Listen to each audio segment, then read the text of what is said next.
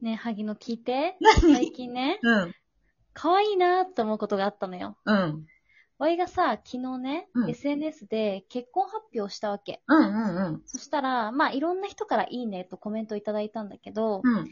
元彼3人からまずいいねをしっかりもらえた のね。